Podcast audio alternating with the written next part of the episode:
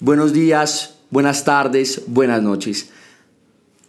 A toda la comunidad de la revista Fervor, ¿cómo se encuentran?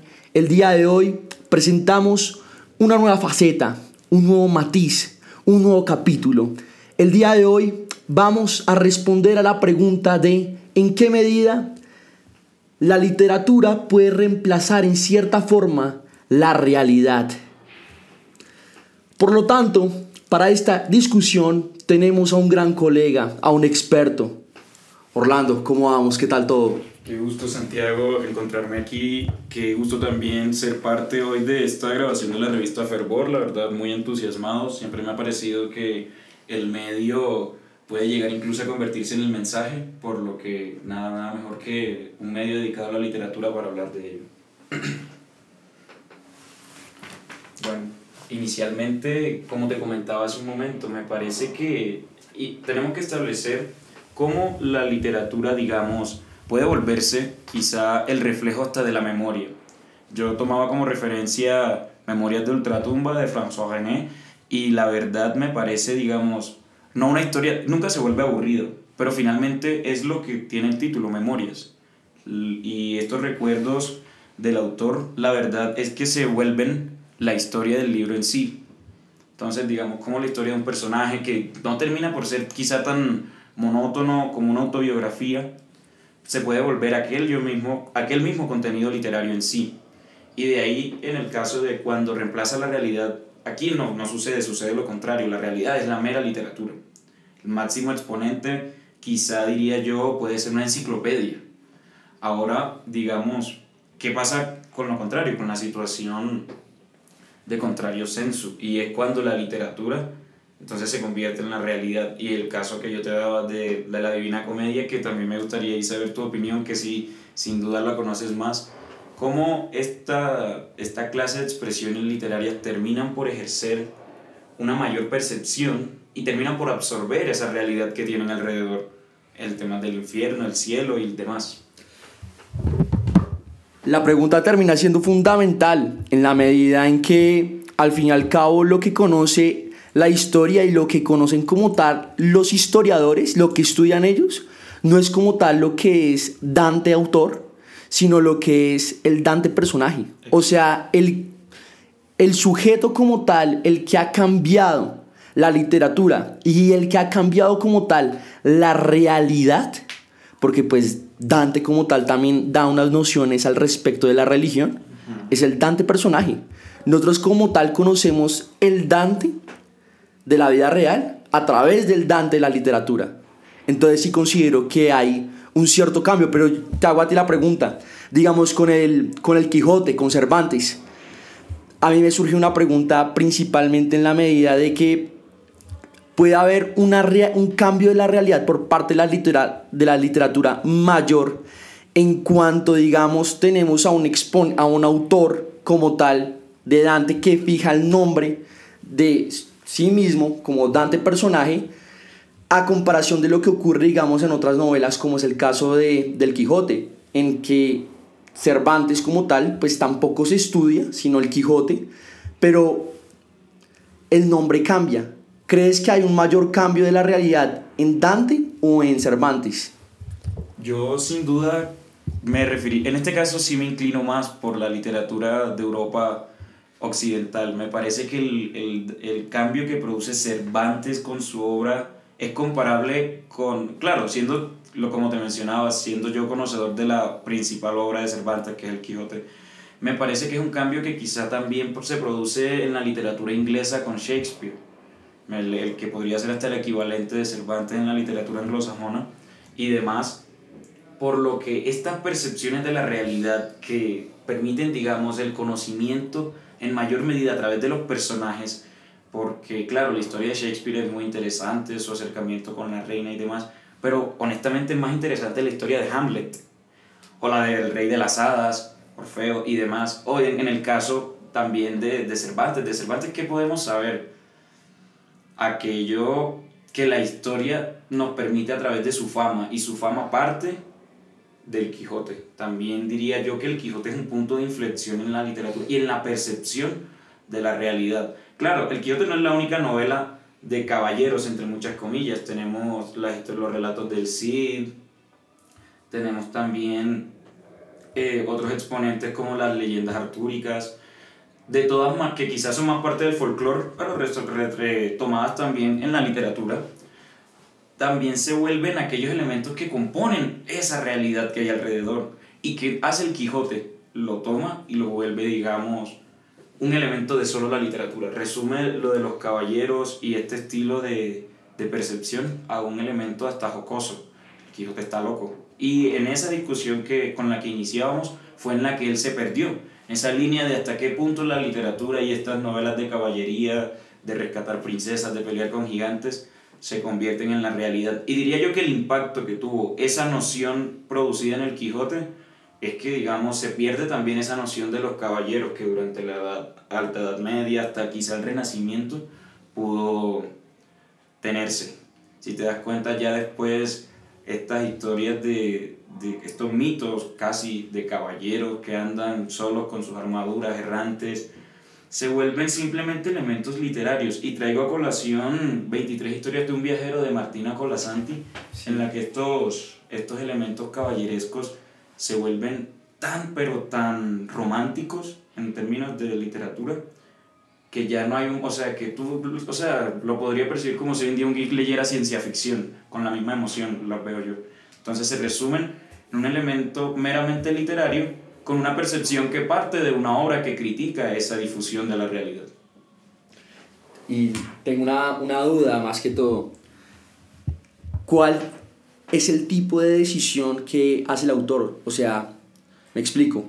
El autor como tal, por ejemplo, Dante, decide hacer un Dante personaje para que la historia como tal, el mundo, lo reconozca más a su personaje que a él mismo. ¿O es simple circunstancia aleatoria que ocurre como tal? Yo el otro día veía un meme de Dante, precisamente, en el que iba más o menos así, como, oh, muy bueno tu argumento, pero ya escribí una historia en la que yo soy el ganador y la verdad te venzo de 10 formas diferentes. O sea, como que esa fue la manera en la que Dante gana. Termina siendo también otra crítica, otra apología a lo que te digo, el Dante que él ve en su obra. Diría yo hasta cierto punto que es el Dante que él quiere ser, el Dante que puede enfrentar una pantera en la selva, una fiera sin problema, caminarla en la noche. ¿Hasta qué punto ese realmente era Dante, digamos? Entonces, sabiendo quizá que aquellas formas de trascender consisten en los medios disponibles, toca limitarse a lo que se pueda. Y hoy en día, claro, tenemos las noticias, los informes de que quizá lo que yo haga pueda ser informado por otra persona que lo confirme. Pero a ver, Dante, digamos, él quizá el mayor exponente de la literatura italiana. Él era la fuente. Entonces, ¿qué más sabemos de Dante si no es lo que él o los medios relativamente cercanos pudieran darnos? Quizá podríamos tomar como ejemplo las ideas de los caudillos, que, digamos, consisten su recuerdo, es lo que evoca su ideología. Entonces, hoy en día, hasta cierto punto, recuerdo que en Semana Santa también, al conmemorarse, si no estoy mal, Gaitán. Exacto, se quiso conmemorar una vuelta del partido gaitanista, hasta cierto punto recordando ideas. Entonces, ¿cuáles son estas ideas? Las que el mismo autor deja, por la calidad de los medios disponibles. Diría yo que al final del día, ¿cuál es el Homero que nosotros podemos recordar? Claro, Homero no participa de sus obras, pero lo recordamos a través de sus obras. O, digamos, ya en el caso de los filósofos como Sócrates, a Sócrates lo recordamos más que todo a través de los escritos de Platón. Entonces diría yo que toca ver en qué punto se vuelve esa realidad la que plasma el autor, aquello que nosotros podemos llegar a conocer de él. Y diría yo que finalmente Dante hace eso. Aquello que él quiere ser lo plasma en una obra en la que finalmente termina por ser un tipo valiente, un tipo que no le teme a ir al infierno, que no le teme a estar solo en la selva, digamos, mientras está vivo también, porque para llegar al infierno cruza la selva. Y de ahí todo el, digamos yo, también el trauma que podría implicar ir al infierno, estar en el purgatorio, después ir al cielo, entender. Por ejemplo, a mí me costó entender por qué Virgilio no podía ir al cielo. Y temas así que, como tú mencionabas, llegan a tocar la religión. Claro, no están bautizados, en el purgatorio hay un montón de buenas almas que no conocieron el bautismo porque nacieron antes que Cristo. Lo pone a uno hasta cierto punto a ver qué realidad o qué tanto puede conocer uno la realidad y de qué manera se interpreta también. Y lo curioso es que esta pregunta no se queda solamente en el ámbito de la literatura o de la historia, sino que trasciende también en la religión, porque nosotros cómo conocemos a Jesús, cómo nosotros conocemos lo que es el Jesús histórico, a través de lo que han sido las fuentes como fueron los apóstoles, entre otros autores que escribieron sobre él. Entonces nuestra interpretación, la interpretación que ha hecho la iglesia también se basa sobre percepciones de la realidad, sobre personas que al fin y al cabo no terminan siendo del todo objetivas, sino que también han variado como tal su percepción del mundo y su percepción de la moral. Por lo tanto también hace la pregunta de que si nosotros lo que creemos, o sea, si nuestra fe está basada sobre aspectos como tal de lo que fue Jesús, o de lo que fueron los demás apóstoles que escribieron sobre él. ¿Qué tipo de religión es la que nosotros aprendemos? ¿La enseñada por Jesús o la de ellos?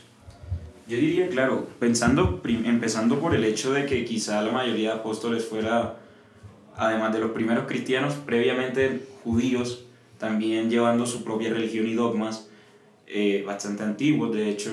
Y que posteriormente el hecho de que Jesús no se remita solo a la Biblia, existe un Jesús bíblico, claro, pero como tú mencionas, hay un Jesús histórico que puede ser comprendido a través de distintos textos de distintos autores. ¿Qué pasa también? Que la religión quizá ahora no es remitirse solamente a la historia, sino más allá. La religión lleva, claro, un estudio de la filosofía y la misma interpretación de los libros. Esto ya entendido como la hermenéutica en sí. Entonces no se puede dejar de lado también aquí, más que una interpretación gramatical o literaria, que es lo que se busca muchos opositores remitir con la Biblia, quizá una interpretación más teleológica. ¿Cuál es el propósito del mensaje? Digamos, entonces, independientemente de si el que lo dijo fue el Jesús histórico o el Jesús de la Biblia, cuando Jesús nos da estos mensajes de amor, de perdón, de que venimos de un Antiguo Testamento en el que hemos enfrentado la ira de Dios, hemos enfrentado la destrucción de ciudades, hemos enfrentado inundaciones, o sea, de que llega un mensaje en el que la humanidad finalmente recibe el perdón. A mí hasta cierto punto me da igual si lo dijo el Jesús bíblico, si lo dijo el Jesús histórico, si lo dijo Jesús, si Jesús estuvo ahí diciendo eso en primer lugar. Creo que es indiferente, creo que lo que importa es el mensaje que deja. Yo claramente, en mi opinión personal, tengo fe y certeza de que lo dijo Jesús. Pero si la persona, digamos, quiere entonces establecer tantas discordancias que hay en la Biblia como libro histórico recopilatorio, para empezar, que obviamente al tener tanta variedad de autores habrá situaciones discordantes, hasta contradictorias, pero si al final lo que busca la persona es encontrar el autor en este caso, puede remitirse a quien sea, quien quiera, al final. En este caso sí importa más lo que está escrito, en el, digamos, supliendo el contenido literario, quizá en este caso tomando la Biblia como fuente principal, aquello que está en la realidad. Yo siempre he defendido la primacía de la realidad, y uno no puede, digamos, pretender desconocer aquello que está sucediendo, y, digamos, Dante no podría creer que va a ganar una pelea siempre porque la está escribiendo en su favor, pero sin duda al final, ¿cuál es el propósito del mensaje? Mostrarte a ti como un héroe que puede ir cruzando el infierno, o que cuando tú regresas del infierno das un mensaje de amor para el mundo y demás. El caso de Jesús es interesante hasta cierto punto, porque es que, digamos, Jesús no es un autor, no tiene textos escritos por él, ni nada que se le parezca. Todos los evangelios que conocemos son precisamente escritos por sus apóstoles, aquellos canónicos como aquellos que no lo son. Al final son fuentes que ninguna es de él, no hay nada que Jesús haya dejado escrito, digamos. Entonces, ¿a qué nos remitimos?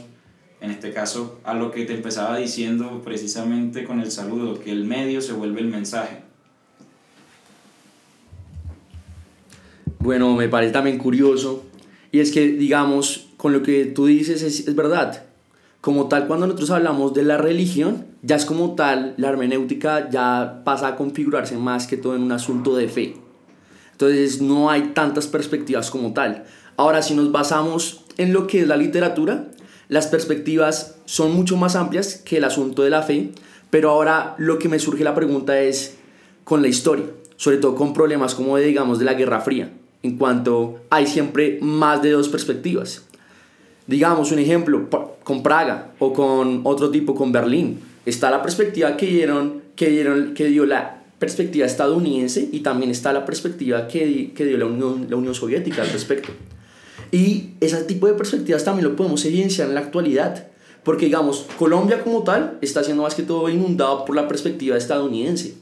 Ahora, ¿qué es lo que puede estar pensando como tal los rusos en este momento sobre la guerra? ¿Cuál es la información que se les da? Digamos, me parece fundamental este tema de las perspectivas. Yo quizá antes de tocar este tema de dos perspectivas, agregaría una tercera, que es la censura impuesta por estos mismos países frente a la información, para de ahí llegar a la siguiente conclusión frente a las dos perspectivas. ¿Cuál es la información, digamos, que le está llegando a la población rusa? Uno pensará, claro, como mencionas tú, ¿qué están pensando los rusos sobre la guerra? ¿Cuál es su punto de vista? Primero, ¿cuál es la información que ellos tienen disponibles? Si nos remontamos a ejemplos más antiguos, en la Guerra Fría propiamente, la censura por parte de la Unión Soviética es un ejemplo perfecto. Y no se puede ocultar también cómo otros países siempre propiciaron la propaganda anticomunista con libros como 1984 de George Orwell. Me parece también una obra magnífica, súper interesante. Y entonces, yéndonos un poco más atrás también, podríamos ver cuál era la censura durante el Tercer Reich, la noche de los libros, cuando se quemaron los libros, perdón. También el ejemplo perfecto se me hace también tomando ya el ejemplo del nazismo. ¿Cuál era la información que tenían los alemanes sobre no la guerra, porque la guerra se conocía y el esfuerzo y el apoyo de la guerra estaba por parte de la población? Pero me refiero, por ejemplo, en temas de los campos de concentración, hubo alemanes que genuinamente no sabían que esto estaba pasando. Y me parece descarado, claro, que en los juicios de Nuremberg muchos como Speer negaran que supieran de esto, pero hasta cierto punto el acceso a la información me parece crucial para que incluso componentes de las partes puedan conocer la perspectiva completa. Entonces yo diría que sin duda Rusia, siendo un país históricamente conocido por su censura y limitación en los medios, a mí me parece que la población rusa está obteniendo la información que el gobierno le provee, que no será contraria a la suya. Quizá la perspectiva ucraniana tenga una disponibilidad de información más amplia. Ahora, aquí me surge una gran pregunta, y esto lo digo porque lo he conocido y también ya lo he realizado. Cuando, digamos, uno hace una investigación sobre un aspecto histórico como tal, digamos, 9 de abril de 1948, el asesinato de Gaitán. Digamos, cuando nosotros estamos hablando como tal del siglo XX, ¿qué es lo que ocurre? Pues, o sea, ¿a qué nos remitimos como fuente? Periódicos, imágenes, entre otras cosas. Ahora, en nuestra época, ahora están también los medios digitales. También nosotros tenemos un celular, tomar una foto, entre otras cosas, muchos más. ¿Y qué va a pasar, digamos? Ahora pongámonos a pensar de lo que puede ocurrir, digamos, en esta guerra y cómo va a ser vista dentro de 100 años. ¿Cómo va a ser el reto de los historiadores para entender como tal la historia? ¿Por qué? Porque al fin y al cabo va a tener más perspectivas. Por lo tanto, la realidad va a estar mucho mayor bifurcada. ¿Qué opinas al respecto? Yo digo, nosotros tenemos medios del siglo XXI con interacciones sociales del siglo XIX, podría decirte. La verdad es que la facilidad que existe con los medios disponibles es una locura hasta cierto punto, digamos. Nosotros dos aquí sentados tenemos acceso a más información que cualquier presidente de los Estados Unidos antes de 1950, sin ningún problema. Entonces, digamos, esto es complejo y contrapone quizá una posición que siempre han tenido los historiadores y siempre se ha podido entender en la historia, y es que la historia se estudia después de que ocurren los hechos. Un ejemplo grande es quizá la Primera Guerra Mundial. ¿Cómo lo conocían ellos? en su momento, la gran guerra, la guerra máxima, la guerra que acabaría con todas las guerras, no lo fue. Entonces, ¿qué pasa? Porque estas perspectivas se lean después. Por ejemplo, la Gran Colombia, el nombre de la Gran Colombia, ¿de dónde viene? Viene, es un término de pura historiografía, historiografía. Entonces, nunca se llamó la Gran Colombia, se llamaba Colombia. Entonces, la historia siempre termina por estudiarse después. Me parece que nosotros, como hasta cierto punto consumidores de esta información histórica, no de la historia en sí, porque de eso somos más bien partícipes, deberíamos querer buscarla e informarnos entonces de la realidad inmediata, porque aquí está, y los medios están también, quizá un poco más de empeño por parte de los historiadores, pero también la facilidad de los medios me ha permitido, digamos, a mí verla. Hay hoy en día muchos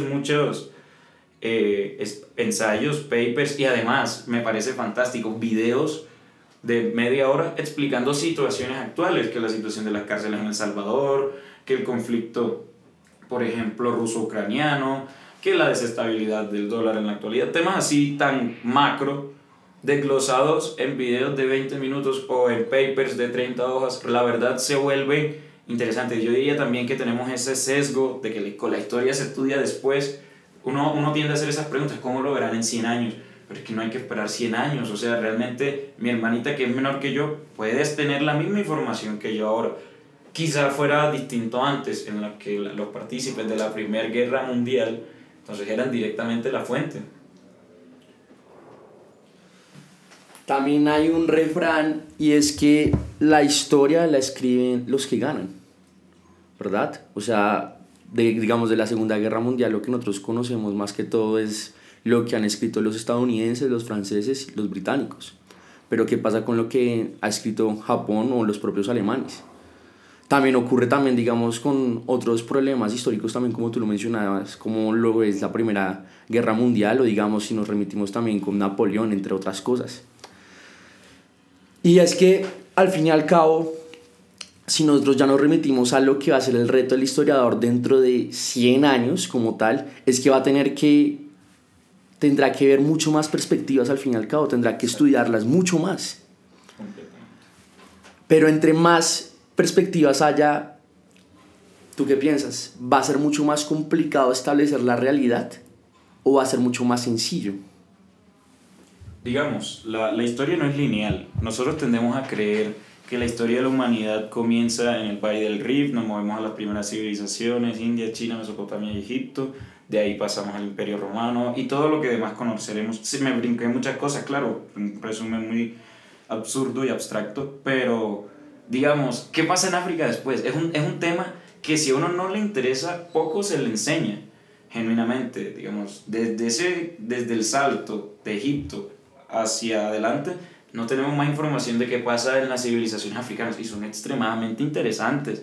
Reinos como Etiopía, por ejemplo, me parece una historia espectacular, vinculada hasta con la Biblia y demás. Tienen su gran historia, la historia de Mansa Musa, el hombre más rico que se supone ha existido en la historia del mundo, cuyo paso por las ciudades o localidades las hacía, digamos, incrementar. Tuvo una devaluación del oro, el hecho de que él tuviera tanto. Situaciones así se dejan de lado, y más que la historia sea escrita por los ganadores, creo que es eso, se le da una perspectiva lineal, y la historia, aunque digamos, puede que sí, venga en sentidos de pasado hacia el presente, también esa cantidad de perspectiva es lo que debería quitarle, tanto lineamiento y quizá volverlo más una esfera de un hecho en el que lo componen distintas perspectivas, distintos sucesos, distintos factores, distintas consecuencias también, porque digamos la Segunda Guerra Mundial tuvo sus consecuencias independientemente de ganadores o perdedores, todos salieron con consecuencias, los Estados Unidos, la potencia del eje, y los aliados. Podemos recordar que, digamos, Francia, por más que haya estado en el bando ganador, fue el que más sufrió, el perdedor de los ganadores. Entonces, la historia, más que escrita por los ganadores, ahí me remitiría de nuevo al ejemplo de Dante. Uno siempre va a poder escribir que ganó también.